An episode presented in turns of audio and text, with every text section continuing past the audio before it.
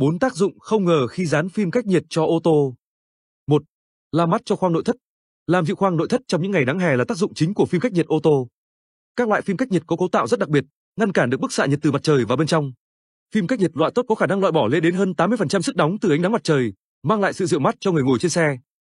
2. Loại bỏ tia cực tím làm hại da. Hiện, nhiều loại phim cách nhiệt được quảng cáo có khả năng loại bỏ 100% tia cực tím.